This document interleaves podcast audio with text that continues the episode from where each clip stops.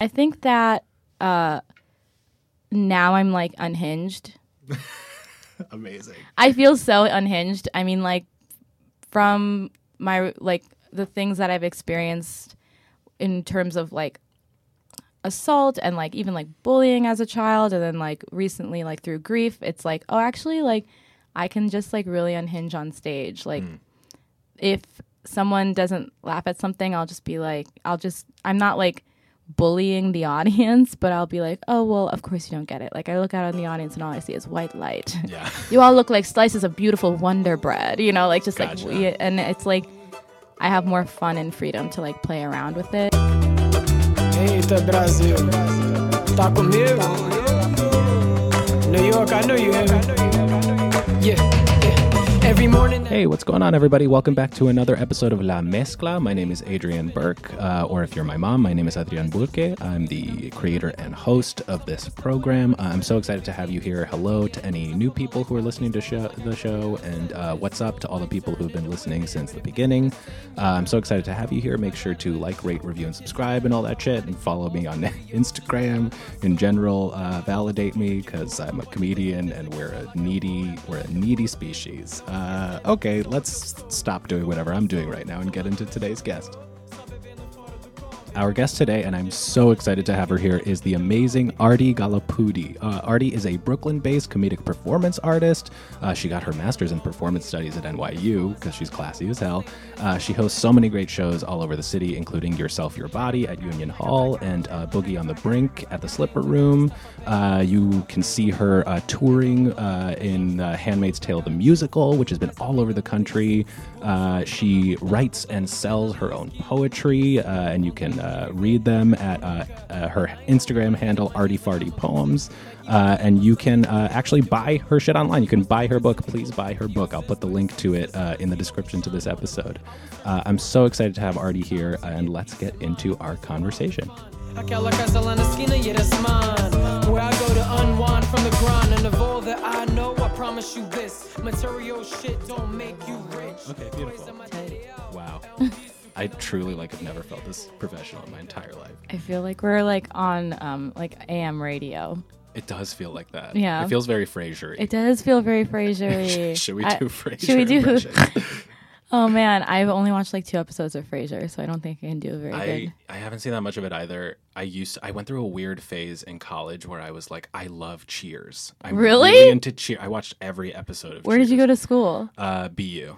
Oh my god, I went to Berklee College of Music. Oh no shit. Yeah. Oh, we probably walked, walked past each other on the street. Yeah, And I probably probably. was like, wow, she's way cooler than I am. yeah, I was with a bunch of people chain smoking cigarettes. The Berklee kids were like so much cooler. Yeah, they we were very cool. They called it like the Berklee Beach in front of the main building because it was just full of cigarette ashes. and so the ashes were like the sound. How did you like going to school in Boston? I'm glad I went to undergrad there, Mm-hmm. I think. Because I think when I was younger, I always wanted to like live in New York because I grew up in Jersey. Okay. And so Where I was always, Jersey? I grew up in central Jersey, so right outside of Princeton. Oh, okay, cool. so West Windsor, and uh, it's like a cool area because it's actually highly populated with Asian people, um, and like my dad's friends, we like all lived in the same town. I went to like high school with a bunch of people whose parents knew my parents from India, Nice. um, but.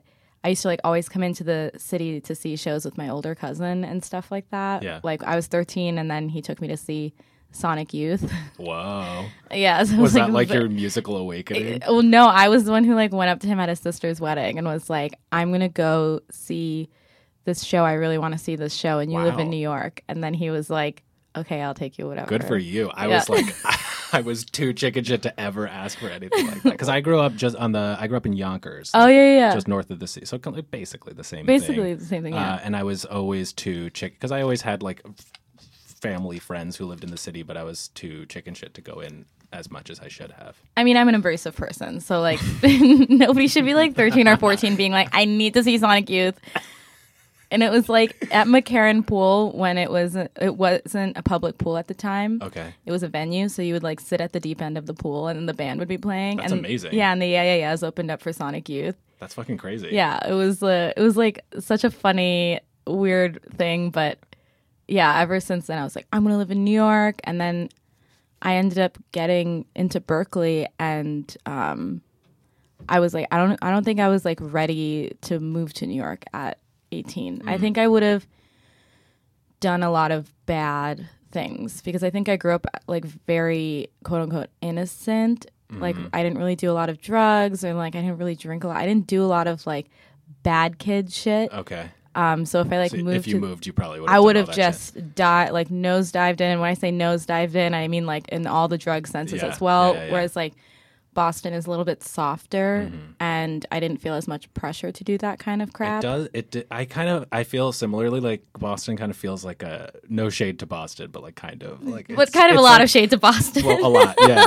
But it's kind of like a practice city. yeah, it like felt like that. like you get your city legs while you're there. But I was like, Yeah. I knew I never wanted to stay there. oh my god, and nobody like I don't know, I don't know what you do if you're not really in school or like working in academia or working Yeah. like Or for some like robotics company. yeah some shit like that. It's I was only there for three years because I graduated a year early. Okay. But Berklee is kind of weird because it's like mostly dudes because Mm-hmm. it's a jazz conservatory or it was. It's like morphed into something else at this point. But when I was there, it was like a jazz thing, or and like people were just starting to do like music production and stuff like that there. Okay. But uh, it was a weird experience because it was a lot of dudes who were like, you know, you go from like your hometown where like I'm the only person who listens to this kind of music Oh, to like right, a school full of like people who are like, yeah, I love Radiohead, and like suddenly that becomes Right. You go from being the unique kid to Yeah. like being so like everybody else. yeah. That's crazy. It was just a funny experience, and it was like a lot of like white people. Um, I don't know. There was pockets of diversity, but like Mm-hmm. you know, I didn't sing like any soul music, right? So I didn't like fit in with that group. Mm-hmm.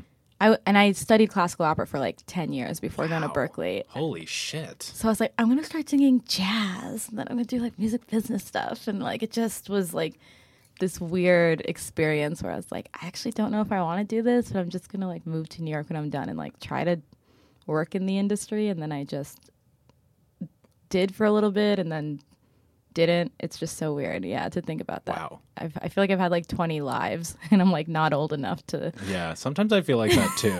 when you, especially because I feel like we're at the age now that like we're still incredibly young. Like, Yeah. we're so young, but we have enough experience in the city and like the quote unquote scene where Mm-hmm. like if you even look back like a year or two years, you're like, holy shit, I've been five different people. I over the span know. of this time. I really feel like that. Yeah.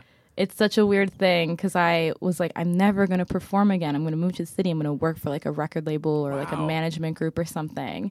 And I was like, never going to perform Wow. at all. And I, I really wanted to be like cool chick at the record label, just like going to shows. Yeah, just like doing shit like that. And it just like, it didn't pan out for it just never panned out. It was always like it, it's hard to get a job in general, but it's mm-hmm. like hard to get a job if you're not like well connected and like cool. Like now, I feel like if I had the attitude like I have now when I was first moved to the city when I was 21, mm. I think I could have gotten a job. But I was so like, I'm 21. I like Yeah, never yeah, drank yeah. at bars until a week ago, and now I'm here. like it was just very yeah, like you would have like you would have held onto it so tightly that it choked in your hands. and that's literally like basically what happened. Yeah, yeah, yeah. yeah. No, I think that's a common thing for for most people. Because I, I I was literally just saying to someone last night, like uh, low key, I regret going to college at all. Like I feel like if I had just gone to New York after high school and done what I'm doing right now, I'd be Yeah. a lot further along. But I hadn't considered what you're talking about, which is like. I would have been an eight, the 18 year old shithead that I was, and probably would have done a lot of damage to myself. Exactly. I, I've like met some younger people who skip college and like every I, they're like great, but I also think that there's some socialization that happens in college, and there's like there's something like necessary of hanging out with people your own age for a little bit right after high school. Um, and I think that if you step into this world of comedy where there's people who are 35 to like even like an older hanging out with an 18 year old, there's a lot of like life experiential differences. And uh, I truly believe that like when you're 18 hanging out, like that's fine. I know a lot of people have done it. I'm also like obsessed with Eve Babitz, who is like this like LA writer who talks about like being 18 in Hollywood and like is like this sort of she's not like a groupie, but I'm not really sure what another term for it would be. But she's this amazing writer, and she talks about these experiences as a young woman in Hollywood. Wow, I gotta read that. It's real like she's a really great writer and I'm really obsessed with her and she's also super fucking funny. Um, but I'm like personally glad that I like went to college and like you know dated a dude who was like only a year older than me but like was very like he like went to Harvard and he was like this like nice boy. Mm. Oof, Harvard boys. He drove like a Mini Cooper and like his family was like so white. It was so amazing. Um his but like his dad went is Australian Okay. and uh, he well he's british and then moved to australia and grew up in australia and then he went to harvard and his dad's like way old and i remember like they would rent a beach house in rhode island every year wow. yeah they were like fancy So people you caught one of like the waspiest Uh, people yeah on the planet. i That's really crazy. did and then i remember one easter i'd never celebrated easter in my life and because my family's hindu Mm-hmm. and uh I like got drunk with his dad and you know, it was like time to eat and his mom like brought out this like ham. It was like a full ham and I had never seen a ham before. And I screamed, "Oh my, a ham." And everyone was just kind of like, "All right, we get it." He like brought the weird ethnic girl to to Easter. Okay, I I had to stifle myself from from interrupting you because I have like a really so I so my so I'm on my mom's side I'm Peruvian on Yeah. the other side it's just like super Irish like both my mom's an immigrant but my both my Irish grandparents are also immigrants Oh, so shit. like not a lot of American roots Mm-hmm. but but like uh so ham was never a thing because I grew up in like a Peruvian house Mm-hmm. but my so my Irish grandma every like Christmas, every like holiday time would mail us in a fucking like freezer box. Yeah. A full fucking ham. a full ham? Full ham, and every year, like she's she died a couple years ago, so no more ham. But like every year, my mom would just turn to us and just be like, "¿Qué vamos a hacer con esto?" Like, what what is this? Oh ham? Oh my and God. we never ate it. We would always like find somebody to give it to. Holy shit. I do not understand ham. I just well, so I get like really obsessed and excited by things. So I was like eating ham for like two weeks, like leftover Easter ham, just like super stoked You're about like, I it. need to experience this. yeah, I get like really obsessed with things. Like when I was younger, I had this. So we had like a live-in nanny because my dad was away for a few years when I was younger, Okay. and she made. So okay, again, this is like I got really excited about ham as like a semi-adult. Okay, as a child, she made us tuna fish casserole. Holy shit. and I became just wild about it and would have to have it at least like once or twice a week. wow. It's just like I don't know what that necessarily means about me, but like there's something there's something about that where I'm like I am just I just get really excited about like the most Caucasian American things. Like I got really excited about ham, I got really excited about tuna fish casserole. Yeah. I guess just because they were so like foreign to you. Uh, Yeah. It was just like this thing that I was like, yes. I don't think I've ever had tuna fish casserole. Oh my god, I cannot imagine ever eating that shit again. But I was like wildly obsessed with it, and the woman who was who like lived with us and was my caretaker for a few years, she ended up moving to Park Slope. Okay. And when I first moved to New York, she like put in my air conditioner and everything. Oh. My most recent apartment, she moved me in. Uh, she like drove the U-Haul because I kept posting on Facebook like, "Hey, any tips for driving a U-Haul?" And then she called me and was like, "Listen, you're not driving a U-Haul." She was like, "I've known you since you were seven years old. Like, you're not gonna fucking drive a U-Haul." Wow, that's amazing to Yeah. have that kind of person in your life. Yeah, she like drove the U-Haul with um my friend Ari Zanelli and then my friend Ryan McCormick. The she had like the three. It was like she had me like sit by the U-Haul and then had like Ari and Ryan just like lift everything into the U-Haul and then Wow. unpack everything. Wow. Yeah, and uh, she just will like talk about. It. She was like, we were all in the car in the U-Haul, and she goes, "Arti used to fucking love this dumb shit I would make her." It was like literally like a fucking can of tuna and pasta, and then like they were just like, "What is wrong with you?" I used to like eat that shit up. But Wow. yeah, it was funny. She lived in the same apartment for like. I, I don't know, like almost 15 years. She just moved uh, to Texas, actually. Whoa. Yeah. Okay. Wow. Yeah, Any but she- particular reason or? Um, she's just been living in New York for a really long time, Mm. um, and especially in the same apartment. And there's something nice about like moving out of the city as an adult. I think like she has a car, she has a pool. Mm. Yeah. She's like, you know, she's able to bartend and like make more than enough money to survive. Whereas That's like great. here, you can't like necessarily do that that well. yeah, it's yeah. a tough place to just maintain and survive. Exactly. Yeah. So we, I, we, I love what we were doing, but this is so different from the other episode. Really? Like, I didn't ask you any of the like the questions I usually do. But I don't give a shit. I'm like, let's talk about tuna fish casserole. I'm into it. I'm into it. I literally gave you a five minute speech before we started recording about like it can be whatever we want. uh, but just so um, my listeners, aka they're mostly my mom's friends. Uh, so hi, my mom's friends. So just for their benefit, Yeah. let's just like uh, welcome to La Mezcla. Yeah. Just give us a quick little. What I always ask first for people is uh, just uh, where are you from and Yeah. where are your parents from? Cool. All right. So I'm from Central Jersey, right outside of Princeton. Um, and both of my parents are from India. So my dad grew up in what used to be a village, is like now more of like a town, uh, Vijayawada. And then my mom grew up in Hyderabad, which is like a bigger city. Okay. Um, it's like called like high tech city. There's like a lot of like tech companies um, that are now hanging around there. So most of my family is still in India. Gotcha. Yeah, I have like Hey, it's Kaley Cuoco for Priceline. Ready to go to your happy place for a happy price? Well, why didn't you say so? Just download the Priceline app right now and save up to 60% on hotels. So, whether it's Cousin Kevin's Kazoo concert in Kansas City, go Kevin, or Becky's Bachelorette Bash in Bermuda, you never have to miss a trip ever again. So, download the Priceline app today. Your savings are waiting. Go to your happy place for a happy price. Go to your happy price, Priceline. Two sets of cousins, uh, and my dad's one of ten. So I only Ah. have only one of his sisters lives in the states. Yeah, my mom's one of six, and she's the only one who moved here. Really? So I totally get the feeling of like, wow, my entire family is thousands of miles. Yeah, away. it's so weird. yeah, it's really strange, and it's hard to, you know, WhatsApp is great, but it's hard to like really like be in each other's lives. Yeah. uh, and it feels really isolating. It's It weird. Well, and also like time differences. Yeah. Like I can never know anyone in India really, and then every time I go, I'm like, I have no idea what's happening. Is that how how often do you go? I mean, I can't even afford to go. The tickets are like over a thousand dollars Mm-hmm, round trip. Um, last time I went was 2011 to 12, so I went uh, from like December to January, Okay. and that, um, and that was like before my last semester of college. So that was like the last time I went. But my grandma visits like almost every year. Gotcha, that's nice. Yeah, Has she been visiting since you were a kid? yeah, pretty much. And yeah. when did your parents come here? I think 1985. My dad moved to Jackson Heights Okay. um, with his like batchmates. What? Just like what? batchmates. it's so funny. Yesterday I was explaining this to someone because okay, so Maya Deshmukh, who's like another Indian comedian, Uh-huh.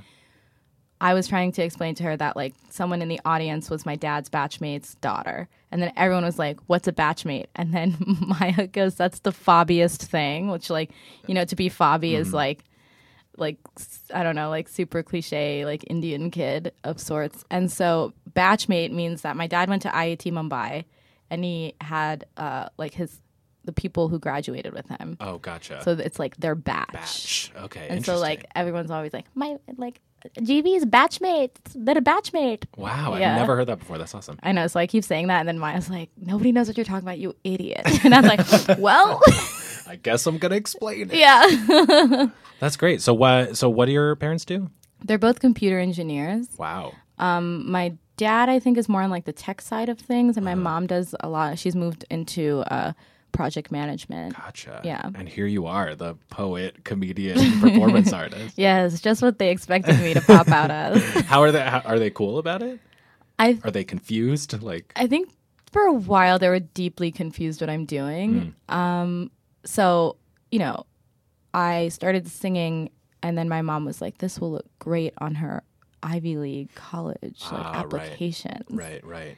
The And extracurricular. the extracurriculars start them out young Mm. and then as i moved into middle school i was like oh i like really like singing Mm. and then once i learned that you can go to college for singing i was like i really want to go to college for singing so i applied for like half my schools for like music and then the other half for like reg- like i think mostly i applied to go to school for math Mm. um, and then when i got into berklee i was like i have to go and where? How do they feel about that? they were it was it was a tension of sorts like there was a tension of like you know what are you going to do with it and then i was like well i'm going to work for like a record label so there was this moment of like it's kind of business y Yeah, yeah, yeah. uh, and in their mind they're like she's going to work for sony and be a ceo and then like in my mind i was like i'm going to work for like you know like girl punk like Yeah, record label. yeah. Yeah, and like I'm gonna make nobody. Uh, so I really don't. And even when I moved to New York, they were very like, "What's happening?" Um, but yeah, I don't think they really fully were on board until probably about two or three years ago. Because I think once I started actually doing comedy and stuff, they were like, okay. And then I went to grad school and got my master's, Yeah. Um, Which was in what? performance studies. Whoa. So I went to Tisch. Wow. Yeah, my What the fuck was that like? it's like my like my like master's project was um, approaching a decolonial aesthetic through nonverbal performance, Okay. mapped through Solange screaming at the Guggenheim. What? what, dude? yeah so like i'm interested in like basically it's like decolonial aestheticism is like a an approach to like curation of sorts which is i think how i kind of got like my housing works thing because i like curate public events there. Right. Um, so it's just like political performances but decolonial aestheticism is like what happens when you know like so the guggenheim didn't have an all black female retrospective until 2014 and, and it's also it's a museum built on stolen land. Um, and it's a space where the people who built it weren't actually allowed to go into it when it was first built. Um, which is mainly pocs right like didn't have access to go see it um, and so when solange performs there how is she like undoing uh, violence Gotcha. systematic Wow. violence and the history of violence against black women specifically in Wow. art spaces That's incredible. So, when, w- were you already doing comedy when you were in grad school? Yeah. I had been doing comedy for like four years before grad school. Okay. So that started when? When you came to New York or while you were still in Boston? Um, I didn't do comedy until like three years into me living here. Okay. Two or three years. Yeah. So what was the impetus for that? I was in like this horrible relationship and I was kind of stuck. And it didn't feel horrible a lot of the times, but there was like big things that happened that I was like um, really internalizing and not going to therapy and like thinking about it really. And I was just like unhappy with a lot of things in my life. So I like saved up my coins and took an improv class. Nice. And then, you know, months later, I took another one. And then I just like ended up meeting um, my best friend there. And then he like helped me get out of the relationship. And then it was just like, I like moved in with him and my other friend. And then we just, That's beautiful. Yeah. That's so funny how I mean it's like I mean, not the, the specifics of it aren't common, but No. like the, the whole like experience of like oh I'm kind of like this wayward like I know I'm creative but I don't really know what the fuck I'm doing. Yeah. I kind of had the same experience because I like when I was younger I was like thought I was gonna be like a theater Yes, actor, a like theater s- actor, like a a serious thespian. Shakespearean. I was like I read so much Shakespeare and I was like this is gonna be my whole life. Like, whoa, that's so weird. yeah, I love that. Uh, but but like uh, like I quickly came to realize that I the, the culture of that I really just despise. Yeah. So then like, and I would go see comedy shows sometimes when I was in high school because Mm-hmm. I grew up just north of here. Uh, so that like felt like a, a middle ground between like the slacker that I was and, and the like actor that I wanted Yeah. to be. Uh, and like improv's cool, but like I don't really do it I anymore. don't do it anymore at all. I, I do it like on occasion, on occasion. Uh, but like I, I feel like it was a good springboard into like figuring out my voice and stuff. Definitely. And I think that it's easier to make friends doing improv versus stand up initially, initially when you're first starting, Hmm. because it's automatically like a group thing. Right. Yeah. And you have to like communicate with the group. Yeah. There's built-in community to it. Yeah. And like, I don't know, like a lot of people, I, I, I don't know. It's just, if people love it, you love it. Mm. But I don't know. Once, by the time I was on Lloyd Night, I was like over it before I even got on. Yeah. I wasn't even going to audition. Right, I forgot you were on Lloyd Night. That was a while back, That right? was such a while back, and it was such like a weird experience to be like. I was like always just like the person that I was like, I don't really care about these notes. Sometimes that's the best way to be, though. like especially with comedy stuff, like just uh, the right amount of not giving a shit can get you really far. maybe, maybe that's what the attitude was that they're like, fine, we'll put her on. She doesn't, she doesn't give a fuck. That might have been it. Who Yeah. knows? Who knows? Who knows? So when did the switch start happening from improv to stand up? Um, pretty much, like immediately I started. So when I like met this person, we uh, we moved in together. It was like me, Ryan, and Julian moved in together, and Mm. then we started this show called Ryan Live, where Ryan hosted this like I remember that. yeah, show. this like yeah. strange late night thing where he was like, all our friends can do like characters and sketches, Mm-hmm. and so I would like do weird characters, and uh, it would be like a little bit further in that I was like, I really want to, like, I went to my first open mic, which was hosted by. Well, my first open mic where I actually met friends, which was hosted by Naomi Reggae, and it was Okay. called Mouthy, and it was all women. And then I met like all these women, and then I host, I put together this show for New York Anti Violence Project, like six months after I got out of a relationship that I was sexually assaulted in. Um, and I did stand up there, and I, I don't know, it just like, it just happened almost immediately. I was already doing stand up.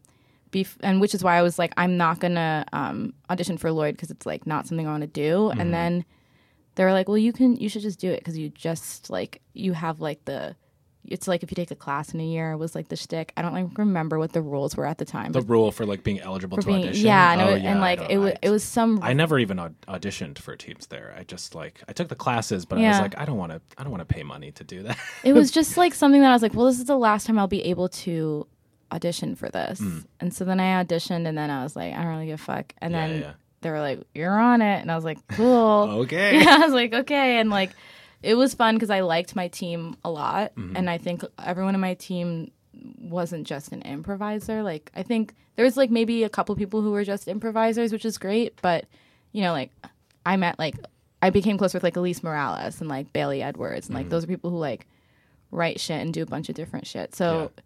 It was like Sam Naismith. Sam Naismith and I on a team is insane. I've only met him a couple of times, He's- but yeah, I, I think I understand what you're saying. yeah. uh, and then they cut me, and I got the note that like I have trouble like blending in in a lot of scenes. Like kind of just like What does that mean? I would like walk out and like something would be happening, and I just like walk out and say something random and like leave. Okay. Uh, and then two days later, I got offered to do uh, my own show at UCB East, like a monthly show. Which was what? Yourself, your body. Which still runs, It's right? well, we moved it to Union Hall. Right. Yeah. And So tell us a little bit about that show. that's about dismantling body and mental health issues by using like comedy. So we have people, you know, coming in and talking about injuries, or maybe it's like a personal story, or like one time Tessa Scara did a song about masturbating with a Coke bottle. yeah, and like I've had like my friend who's a sex and drug educator come in and do like a presentation of different contraceptives that you can use Yeah. um, and just like sexual health. Uh, we've had people do like dances and songs. It's amazing. Yeah, like it's it's a really really fun show, and I think that I mean last last show we had like an amazing lineup, and it was everyone did like music and all these, and it ended with like it's just like a good diverse show, and there's a lot of really great comedians if you just like ask them to talk about like hey want to talk about like your body or mental health and like they just end up doing like really cool shit Yeah, I, God, I feel like so. Uh, I'm trying to find a way to phrase this question, but uh, I guess I'll phrase it as generally as I can. Mm-hmm. So how how do you how do you think the scene has sort of has changed from when you were like primarily an improviser Mm-hmm. like to where you are now? I mean, when I was doing improv, my indie team and I I love those boys so much, but it was me and four white men who were like the dudes I was performing with all the time. Yeah, And now like years later, it's like, you know, it's I'm not primarily surrounded by that. And it's and it's cool and it's there's so many spaces to like tell different stories like you know i can go do Pooja Reddy and uh, Zubi Ahmed do this show Kutti Gang, which is all South Asian performers, and I can like now write jokes or not even write jokes, just be able to perform the jokes that I have that are about being South Asian in front of right. people. And have them hit in like the way you intend them to. Exactly. Or I can like, you know, I have like a bunch of jokes about like being queer and what queerness means and like I'll get booked for like a queer poetry reading for Whoa. whatever the fuck reason. Yeah. At like 5 p. The other day I did a I had a queer poetry reading at the basement of New Women's Space at like 4 p.m. on a Saturday. Wow. For, and there was like Gig's a gig. Yeah, and I was like doing these jokes that I was like, yeah, I couldn't have done the same things years ago Right.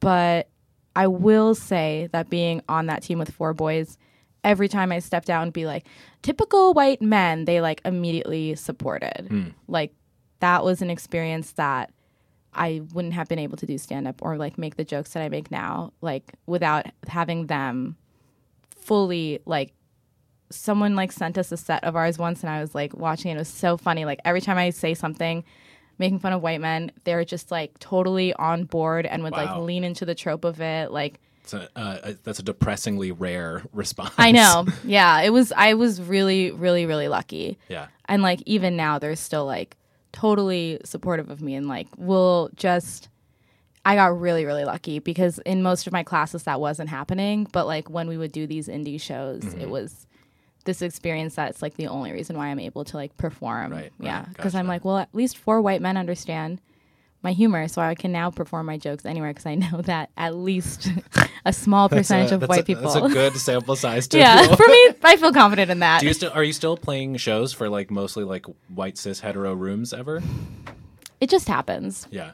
What what's the how does that experience differ from like those mics that you really cherish or from from your own shows? Mm-hmm. I think that uh, now I'm like unhinged. Amazing. I feel so unhinged. I mean, like from my like the things that I've experienced in terms of like assault and like even like bullying as a child, and then like recently like through grief, it's like oh, actually, like I can just like really unhinge on stage. Like if someone doesn't laugh at something, I'll just be like, I'll just I'm not like bullying the audience, but I'll be like, oh well, of course you don't get it. Like I look out on the audience and all I see is white light. Yeah. you all look like slices of beautiful Wonder Bread, you know, like just Gotcha. like, we- and it's like, I have more fun and freedom to like play around with it. Yeah. But then I also have jokes that I'm like, this is like, this is for the women and this is for like the cis women in here. Mm-hmm. Or like, there's certain things that I'm like, if I know it's a white audience, I'll just like adjust it Right. a little bit of what jokes I'm going to say. Yeah. Um, but I'm like so unhinged at this point that I'm just like, I, I totally feel okay with like playing around the audience I and mean, being like, that's beautiful. yeah. Again, that's like the right amount of not giving a shit. Yeah. oh, emotionally unhinged. Uh, oh, so just because you like briefly mentioned it, I wanted to say I wasn't sure if I was going to say this on mic No. or beforehand, like how because I've seen you perform a couple times, Mm-hmm. uh, just how um, thankful I am for the way you talk about grief Mm-hmm. in your stuff. Just because I I've had a lot of people close to me die in my life, Mm-hmm. Uh, so and I'm. Hi Sharon, who is my therapist. I'm still working through the way I deal with that, and Yeah. I, I just love the way you talk about it and like very frankly address it on stage. Thank you. Yeah. Yeah, it's. I just did this show yesterday where like uh, I talk a lot about grief and like you know I live alone, so like when everything was happening, I was alone really far away. I live in really far South Brooklyn. Yeah. And like I love my neighborhood and I love where I live, but then like this year has been hard Mm-hmm. to live alone because I also got like injured a bunch in December. I remember. Yeah. I remember. I got like a concussion and then a week later got hit by a car. Like it was just like a weird. It's been such a crazy year.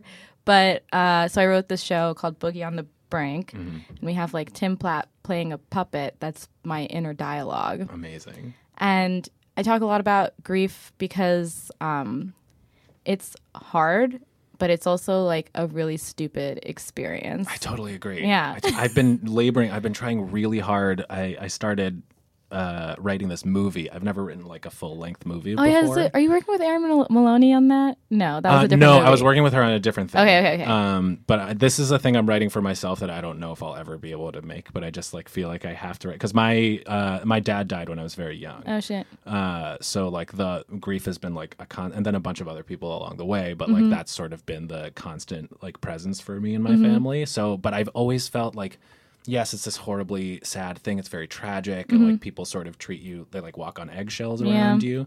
Um, but I've always felt like there's something really like absurdly funny Yeah. about it too. And I've been like desperately trying to write this like comedic movie about it. So when I see your stuff, I'm like, oh, there's like hope for it. I mean, it is so stupid. It's stupid because we know it's going to happen to everyone, but then once it actually happens, we're like We're suddenly shocked. And I'm Yeah. like, you know, sure, it's shocking if someone leaves quote unquote too soon, but who are you to decide it's too soon? Right. And it's all like so stupid. It's like even like my emotions for certain things, like Mm. I'll just be like, you know, one of the one of the jokes that I did yesterday was like, uh, there was this one night that I was in a bar and then I went to the bathroom and there was like literal poop footprints coming out of the toilet and then was all over the stall. And on my way home that night, I cried because I wished my friend were alive that I could send him a photo of it Of a, fo- of a poop. of a poop. And then I and then the funniest bit of this whole thing is that when I tell people that they're like, "You could have texted me. Like I'm always here for you." Oh my god, that's not what it's about. Yeah. That's not what it's about. It's one, not what it's about, but amazing that so many people are like, "I'm always here to receive your shit Yeah. footprint photos." and I'm like, grief is so dumb and embarrassing. yeah. Um, but I think it's like important we talk about it I agree. because I don't know. It's just like it's everyone's like everyone goes through it, and if you if you don't, then you're a sociopath. then you did not then care you did about not that care person. about it at all. But I, I think it's just like a funny, weird experience, and like grief also doesn't necessarily mean like a death of a person. It could be like a death of a relationship. Right, absolutely. Right. Absolutely. A death of a pet is a very interesting grief Even to like think the about. loss of an important object yeah, to you. you know, Yeah, like yeah, yeah. loss is something that's like continually happening. Yeah, and like you said, it's a constant. Like there is no avoiding it. And- Yeah. But we're somehow still so devastated Yeah. by it every time it happens. So devastated. Yeah. It's so stupid. I mean, myself included. I'm acting like I'm talking about a group of people no, that I don't belong we to, all but are. me, absolutely. Yeah, we all are just like sitting here, like just constantly losing this shit, and like the amount of time that like my whole fall I thought was gonna be so shot to hell. Like I thought this year it was like, well, I'm not gonna do anything Mm. ever again, and then like life just keeps moving. Like two weeks later, like these people from HuffPo were like, we're gonna do this video. I remember feature. that? I saw that. yeah, Yeah. they had to come to my apartment because I like wasn't leaving my apartment. wow. And so they came into my apartment and like there was like a full lighting crew interviewing me like two weeks after my friend died. Oh my god. Yeah, Again, my response is like, "That's hilarious." that's hilarious. It's so stupid. Yeah, I was yeah. like, it's my day off, so I like get high at like 9 a.m. just to like feel okay for the rest of the day. I couldn't. I I couldn't feel you harder because like the the way like again, what's up, Sharon? If you listen to this, but like the the way my grief has generally manifested in my Yeah. life. Obviously, like it spikes in different ways at different points in your life, but in general,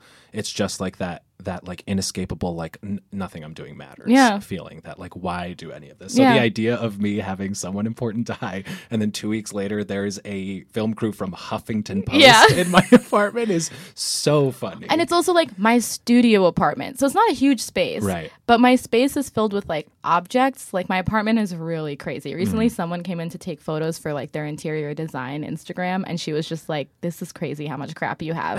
like I have two walk in because I just have so much crap. And everything is all over my walls. I have a, I work at a bookstore. So I have Right. Mm-hmm. like really weird art books everywhere and like just like objects. Like Yeah, yeah, yeah. I'm like, here's a stone from when I went to Salvation Mountain.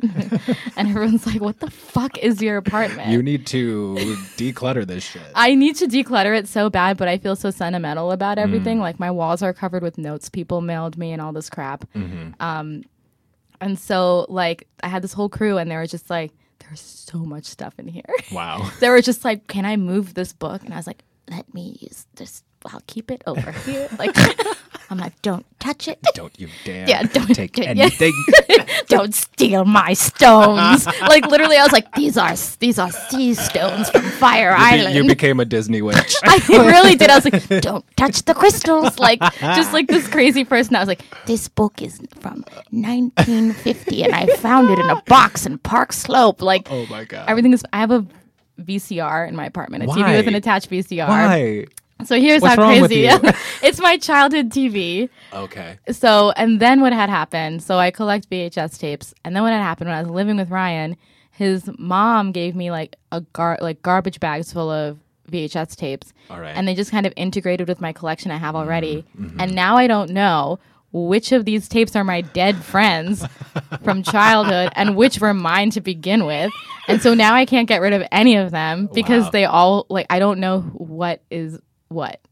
Well, I, I, there's a metaphor there. there. There's a metaphor Yeah, I have to be let go. there. or just like uh, how how th- it's become a part of Yeah, you. yeah, now, like everything. something Yeah, like yeah. Whereas like everyone walks in and they're like, "This is psychotic." I once had a boy over and we watched Independence Day because I was like, "We have to watch." I'm watching every film in alphabetical order that I In the that- pile, in the VHS pile. Yeah, I was like, right now I'm on Independence Day, and we watched Independence Day, And I was like, this is when Will Smith appears. He's very sweaty. Oh my god, it's one of the worst movies ever. It's really bad, but it's like everyone in the movie, nobody is sweaty, and then Will Smith is like oiled up. you gotta rewatch it. Okay, I will. I so support it. Tis the get season. right July fourth was a few weeks ago. Voting's coming up next year. Tis Oh, the season. right. Yeah, that's to right. watch. Yeah, it is the season to really watch Independence Day and get in the spirit to vote. Holy shit! Holy shit! That's good. I want to put that on a bumper sticker. yeah, yeah, yeah. Great. I won ten percent. Uh, okay. I was trying to think of like, oh, what's like a cool, like, uh, really woke question? I yeah, yeah. ask? To be like, how does it feel to have parents as aliens? You know, Uh-huh. because they're not. Oh, well, no, my parents are actually. uh Are they naturalized? They are citizens. My mom got her citizenship. They both did like the test or whatever the yeah, shit. mine too. But my mom did it when I was way younger. Mm-hmm. And then my dad actually, like, this weird thing happened. It's like this whole thing, but basically, he wasn't able to get it until I was like 21. And it was like a huge deal because we didn't think he would ever be able to be a citizen. About how young were you when your mom got it? I mean, I think I was like, I must have been like three or some shit like that. But Yeah, I yeah. think my parents were like, we'll always move back to India. And then now every time they go back, okay, my dad went back to India. This is so funny. okay. okay. my parents went to India for December. The day that their flight was to India was the day a crock pot fell on my head and I got a concussion. Oh, that was that day. they were on their way to the airport and I was like, I wasn't getting service in the hospital. and I was there alone. So I like call my mom and she doesn't pick up unknown numbers. So I left a message. I was like, don't panic, but you know, this is happening. But anyways, they go to India for a month because my dad wanted to get, my dad needed to get dental surgery Oh, okay. Yeah. and it was cheaper there. Mm-hmm. But he wasn't allowed to eat for like three months because he like only soft food wow. because he got like all new teeth. Holy shit. So he looks wild right now because he has like this. He has like you know his his old dad face, Right, And yeah, then he yeah, like yeah. opens his mouth and he has like a whole new, New set. of teeth. totally completely. But they went for his fucking dental surgery. Wow. It was so weird. That's nuts. it was so weird. My brother, my mom, my dad just like went to India, and then like while they were in India, I got hit by a car, and because of the time difference, I didn't call them till it was morning there. Uh huh. And my mom just cried and was like, Oh. was like, Arati, I don't know what to do. Was she pissed that you didn't call immediately? No, she was just like, is everything all right? The funniest part of everything was she thought I was like, okay, so maybe this isn't funny. She thought I was suicidal and I was like running into traffic. Okay. wow. So Sharon, my insurance is Blue Cross Blue Shield if you take it. Uh, Oh my god. yeah, and I was like, I'm not gonna run into traffic to kill Yeah. myself. That's like so vintage. Like That's the criticism of it. It's too retro. it's too retro, if not in if a I'm gonna way. kill myself, it would be really awesome. Yeah, exactly. like not even in a cool way. I'm gonna run into traffic when I have the walk sign. Oh like, my god. yeah, Oh my god. it was so funny. Wait, so when you, so I guess you were too young because I was like, I think I was like s- maybe six or seven when my mom got naturalized. Yeah. I remember going to the ceremony because she like passed the test. Yeah, yeah. We went to the courthouse, uh, and I just, I, it's like a really shameful memory for me because I was so like bored and pissed off. Of course. And I was just like in the corner on my Game Boy Advance, like I hate this. oh Like, my god! I want to. I want to go hang out with my friends. I don't get this. I don't understand. While while like my mother is like being sworn in as a citizen of the United States. Holy shit! But I was just too young, and I always think back on that because, like, now when I think about that, it's a very meaningful thing. Yeah. and I just think about what a fucking shithead. Kids are all shitheads, though. Yeah. I mean, so I don't think I went to my mom. I don't even remember my mom's, but my dad's. We didn't think he was going to get it, and then he finally got it. And then when he got it, his ceremony was at a minor league baseball game, so it was really What? fun. Yeah, Why I don't know, but it was really fun. in. Jersey? Yeah, Okay, it was like in Somerset, whatever the baseball team is there, and it was so much fun. that's fucking amazing. we like went to the baseball game. My parents had never gone to a baseball game, Uh-huh. so you know they do the whole thing, and then mm, we don't even stay for the full game. My dad and I have like beers and hot dogs. My mom gets like Wow, so you- cheese So you fries. had a really stereotypical American, Yeah. American day. yeah, and then like twenty minutes in, my parents were like, "This game is too long." Oh, I love your parents. I used to be weirdly obsessed with baseball when I was a kid, and then I came to my senses, and I was like, "This is awful. it's so this is long. worse." And it's also like America's pastime, but all the players are Dominican and Puerto Rican. I know. It's ridiculous. Ugh, I've only gone to one major league game, and it was the Mets, and I went with five white men. Mm.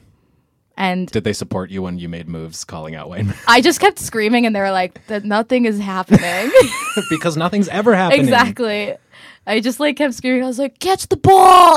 and they were both just like, "Why did we bring this?" I wore like a handkerchief, like a little like Oh, okay. necktie Very thing. cool. I dressed like very cool to the baseball game, and everyone was like, "What are you What the doing?" fuck? Yeah. Why are you like Instagram modeling at a baseball game? I had like cool sunglasses and like red lipstick and like a cute dress and was like, "Hey boys," and they were like, "What are you doing?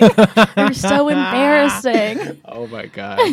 That's great. Okay, so I think we're like somewhat winding down on time. Cool. Um so just because I asked earlier how you how you think the scene has sort of changed, how Mm-hmm. would you how would you like to see it uh, continue to change in the next few years? I mean, I guess specifically in New York. Yeah, I like so I I think that it's great that like on these like lower ish levels things are changing, right? Yeah. Like we're just seeing more diverse shows over at Union Hall and like Bell House and stuff like that. Um but there's like this whole other half of comedy that exists that for some reason like are still heralded to when people come to visit New York, they're all going to like comedy cellar and stuff yeah. like that. Like I did I don't know, I'm just like there's still so much expanding that like we need to do. Like between the horrible comedians that are allowed to be continuing to perform at these clubs that have more money for some reason and I think it's because of tourism. I think Yeah. it's because like people who live in Manhattan go to these places and Yeah. that's where like the money is. I think tourism is. tourism's a huge part of it because Yeah. when people come to New York, they're like, "Oh, the comedy cellar, like that's where I got to go." yeah, because it's just like the thing, and Yeah. it's like the first thing that pops up into Google, and like either tourists or like bridge and tunnel people, like Exactly. Jersey people or Westchester people. Yeah, exactly. And it's like no one's gonna like go to Park Slope if they're like visiting Manhattan. Yeah. Right? Like people don't understand that. Like for me, like I would love to see the places that hold the power, aka money, to like take an effort or take a note to to look at these like indie alternative scenes Mhm. and, Yeah, and like f- you know find a way to like pay good people right. Because it's like all fun and games to like do these like Bushwick shows and do Yeah. these things, but like at the end of the day, like if you don't get like at least like 25 people at your Union Hall show, like you can't pay performers more than like 10, 15 bucks. Right. Yeah. And that's like nothing. Yeah, but then I guess the fear become well. That's always been the fear with any like indie art becoming commercial art. Yeah. just like at what point does it getting into those spaces that hold power and money? Like, how do you not let those spaces dilute the Mm-hmm. message or dilute the art? Well, I even think like not only those spaces, I guess too. So like I know a lot of like standard. Standard makes it sound like they're not good, but like I know a lot of diverse people who do like regular stand up. Totally. Yeah, I had them on the show. Yeah, and like they should be getting like top tier spaces at that. And then for the people who are doing like weird theater pieces Mm. and like, you know, you know, weird comedy spaces like there's like New York art institutions of theater that like like Judson, Mm. you know, like they do like experimental dance and poetry and stuff. Like Yeah. bring a comedy show and charge there's a whole art community that holds money Yeah. and they're not paying comedians because it's still this like lowbrow thing but there's all this like cool weird like music and theatrical things that are happening that like people should be paying more money for right like Yeah. Only now are we seeing like cat Cohen on late night and stuff Right. like that right like but there's so many people who are actually pocs and queer people um, that are doing that and not getting paid Yeah. and there's a lot of theater spaces that like have money like and theater collectives like i've done like dance pieces and i've gone to dance pieces where like you pay like 25 to 30 bucks and that's great Yeah. and people are doing that for these like dancers nobody really knows but like what about comedy like why aren't they bringing like these comedy pieces It's especially weird because comedy, maybe not specifically this type of like perform more performance art uh, geared comedy, but comedy in general has become such a huge, Yeah. huge. Com- every new person I meet is like, I love stand up comedy. yeah and it's like okay I'm like, great. So maybe can you like pay for a go show? to a show, Yeah, yeah, bitch. yeah, Yeah, yeah. just start screaming that. Yeah, I mean, and I, I'm like, I, it's funny that I'm even saying that because I'm not necessarily, I don't like consider myself like pro capitalism, Mm-hmm. um, but like to survive, you need money. yeah, you have to live in the world. Yeah. Yeah. And so like I just think that I would love to see good people who are around me like getting paid to like not have to like work these like horrible office mm-hmm. jobs that are just gonna treat you like shit in the mm-hmm. end. Mm-hmm. Yeah. I'm looking at one person that I want that for right yeah. now. I'm like, ugh. Uh, Just- so broke all the time. I mean, and it's tough and it's soul sucking and it's like it's rejection is already hard when we go to auditions. Like, why do we always have to? I don't know. I've just been thinking about this so much because like yesterday I was like, no one's gonna show up to my show, and I'm like, why am I stressing about this? And And like, did people show up? yeah, People showed up. but I'm also like not good at marketing. And it's like someone was like, maybe you should pay someone to do, it. and I was like, I don't have money. Yeah, and then that gets into the whole. Well, that's also just true of everybody in the age of social media. But I feel like, especially with artists, it's like you're not you're not just an artist. You have to be an artist and a photographer Yeah. and a media company and, And a market- model. and a model and a marketing company. Recently, you have to be a model. Yeah. If you're not a model, That then is you can't do comedy. sure a thing. Yeah. that's for sure. A That is thing. for sure what I've been thinking recently, but like I don't know. It's just it's weird. I was like I didn't get into comedy to like be a, like a good-looking person. Mm. I came because I'm really abrasive and opinionated. I came because I'm opinionated. I came because I want to see the yeah yeah yeahs in yeah, Brooklyn. exactly. It's always just 14-year-old me. The older I get, the more I feel like I've turned into 14-year-old me. There's that's a, a beautiful. There's a uh, think I've mentioned her on the show before, but Jill Bernard, who's like an amazing comedian. Mm-hmm. She runs a mostly improv, but they do other stuff theater in Minneapolis. Mm-hmm. And I, I took a workshop from her over the summer, and she does this. Uh, exercise that always ends up being really heavy Mm-hmm. it's always a room of comedians but it always gets really heavy where she just like sits you down on stage with somebody in a chair in front of you and you have to talk to them like they're yourself when you were 13 Oh, shit. and it always gets really Damn. emotional but uh, i but i think like it speaks to the fact of like you want to like we're all trying to nurture who that person was because there was a lot of value to that person Yeah. You know, she was cool. She like threatened her cousin that she's. I was like, I'm gonna, I'm gonna go on the train alone and go to this show. And he was like, Calm down, you little weirdo. He's like ten years older than me. He has like two kids now. wow You know, and the first person in my family, or the first person I saw who married a white woman, like who married a white person. Shit. Yeah. So it was like a, it was like a weird thing for me to be like, oh, you can, you can do that. yeah And then three months later, I like, like dated someone for the first time, and it was like that white waspy a- boy.